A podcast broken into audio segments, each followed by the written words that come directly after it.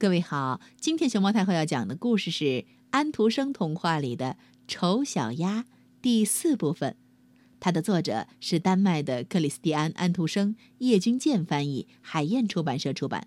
关注微信公众号和荔枝电台“熊猫太后摆故事”，都可以收听到熊猫太后讲的故事。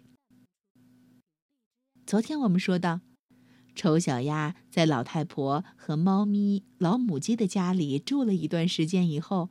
发现他们都不能理解自己，于是他又踏上了一个人去探寻世界的旅程。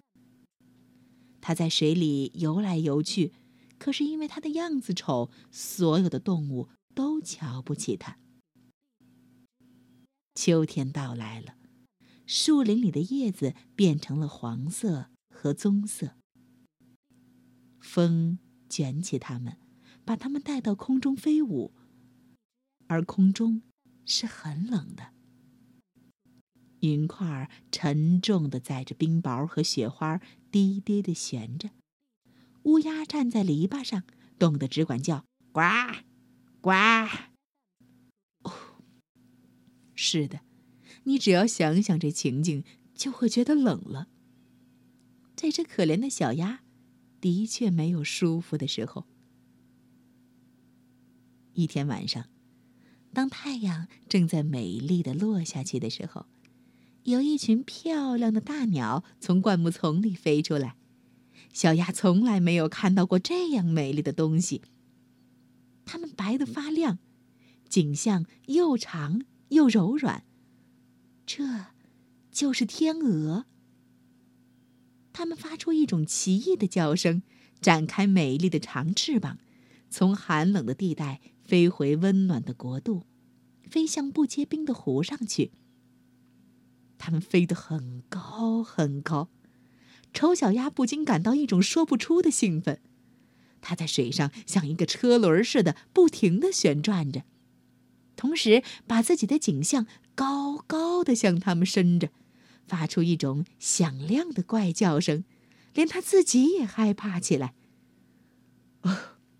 他再也忘记不了这些美丽的鸟，这些幸福的鸟。当他看不见它们的时候，丑小鸭就沉入水底；但是当他再冒到水面上来的时候，却感到非常空虚。他不知道这些鸟的名字，也不知道它们要向什么地方飞去。不过，他爱它们，好像……他从来还没有爱过什么东西似的。他并不嫉妒他们，他怎能梦想有他们那样美丽呢？哎，只要别的鸭子准许他跟他们生活在一起，他就已经很满意了。可怜的丑东西！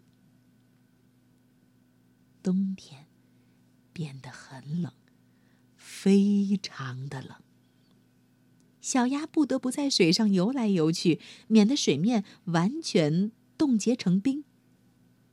不过，它游动的这个小范围一晚比一晚缩小，水冻得厉害，人们可以听到冰块的碎裂声。小鸭只好用它的一双腿不停地游动，免得水完全被冰封闭。最后，它终于昏倒了。躺着动也不动，跟冰块儿结在一起。大清早，有一个农民从这儿经过，他看到了这只小鸭，就走过去用木屐“咣咣咣”，把冰块踏破，然后把它抱回来送给他的女人。小鸭这时候才渐渐的恢复了知觉。小孩子们都想要跟他玩，不过小鸭以为他们想要伤害它。他一害怕，就跳到牛奶盘里去了，把牛奶溅得满屋子都是。女人惊叫起来，拍着双手。这么一来，小鸭就飞到黄油盆里去，然后又飞进面粉桶里去了，最后才爬出来。这时它的样子才好看呢。女人尖声的叫起来，拿着火钳要打它。小孩们挤成一团，想抓住这只小鸭。他们又是笑又是叫，幸好大门是开着的，他钻进了灌木林中新下的雪里边去。他躺在那里，几乎像昏倒了。要是只讲他在这个严冬里所受到的困苦和灾难，那么这个故事也就太悲惨了。当太阳又开始温暖的照着大地的时候，他正躺在沼泽地的芦苇里。百灵鸟唱起歌来了，这是一个美丽的春天。忽然间，它举起翅膀，翅膀拍起来比以前有力的多。马上就把它拖起来飞走了。他不知不觉的已经飞进了一座大花园儿。这儿苹果树正开着花，紫丁香在散发着香气。它那又长又绿的枝条垂到弯弯曲曲的溪流上。啊，这儿美丽极了，充满了春天的气息。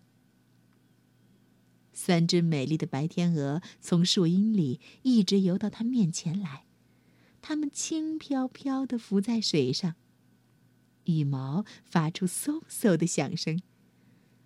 小鸭认出这些美丽的动物，于是心里感到一种说不出的难过。我要飞向它们，飞向这些高贵的鸟，可……可他们会把我弄死的，因为我是这样丑，居然敢接近他们。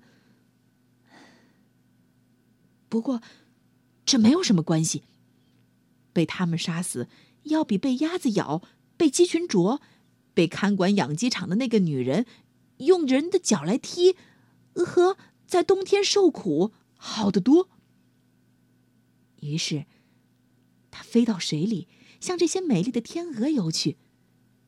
这些动物看到它，马上就竖起羽毛向它游来。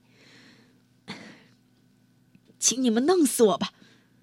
这只可怜的鸭子说：“它把头低低的垂到水上，只等待着死。但是，它在这清澈的水上看到了什么呢？它看到了自己的倒影，但那不再是一只。”粗笨的、深灰色的、又丑又令人讨厌的鸭子，而却是一只天鹅。只要你曾经在一只天鹅蛋里待过，就算你是生在养鸭场里，也没有什么关系。